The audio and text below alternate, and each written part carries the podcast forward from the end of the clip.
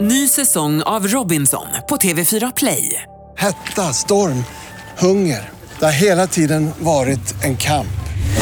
Nu är det blod och tårar. Fan händer just nu. Det. är Detta är inte okej. Robinson 2024, nu fucking kör vi! Streama söndag på TV4 Play.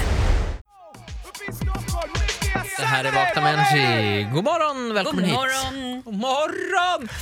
eh, nu ska vi busringa, därför är vi lite stissiga här. Tack för att du lyssnar på nya Vakna med Energy. Vi har fått mejl här ifrån Christian, hans kompis Kristoffer, jobbar på landstinget i Eskilstuna. Han är en extremt lättlurad person och också väldigt orolig av sig. Oh. Det Han- känns väldigt tryggt. han jobbar ganska mycket med fakturer. Det känns som en, en ganska städad person det här. Eh, vi ringer här nu och det är bedrägeri på gång. Misstänker något slags, det är något med en sexklubb här alltså. Aj, aj, aj, aj, aj, aj, aj. Vi ringer till Kristoffer.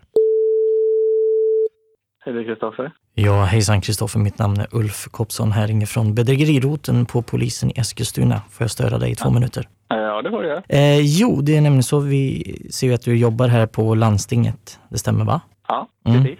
Och du kanske sitter med ekonomin, det vill säga med fakturor och liknande. Eh, Ja, Ja, jag ska gå rakt på sak. Det är så här att vi har fått in lite misstänkta fakturor från eh, diverse sexklubbar i Stockholms län. Och då ska en då vara adresserad till just er och den ligger på cirka 120 000 kronor. Är det någonting som du känner igen det här?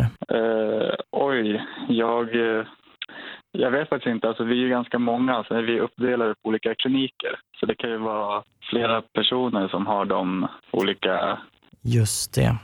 Vi är ju lite så misstänkta eftersom det rör sig om sexklubbar då. Ja. Men eh, Det ska bland annat vara 150 stycken drinkpinnar. Eh, Vi har ätbara eh, stringtrosor och lite annat. ja, det, det känns inte som någonting landstinget skulle köpa. kanske. Nej, precis. Och vi vill ju liksom dubbelkolla. Så vi tänkte kanske smidigast här att vi träffas på en av de här klubbarna. På de här klubbarna. Ja, vi brukar ta det direkt med ägarna också så att det blir, liksom blir öga mot öga, face to face liksom. Så får de förklara sig här.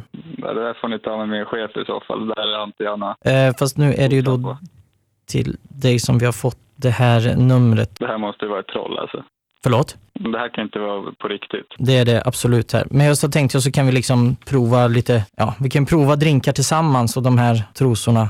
Så att det stämmer. Du behöver inte prova trosorna, jag kan prova trosorna. Skulle det funka? Alltså, det var, det var, det var, du hade mig lite i början faktiskt. Om jag skickar en bild på mig till dig i trosor, skulle det funka? Ja, det var jättemysigt. Ja.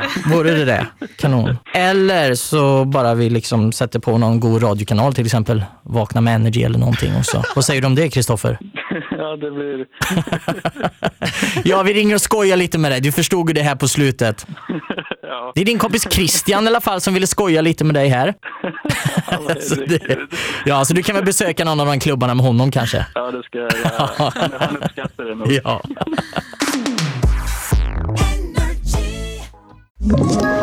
Ett poddtips från Podplay.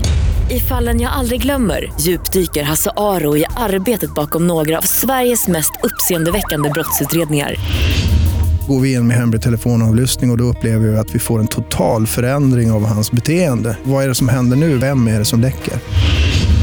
Och så säger han att jag är kriminell, jag har varit kriminell i hela mitt liv men att mörda ett barn, där går min gräns. Nya säsongen av Fallen jag aldrig glömmer på Podplay.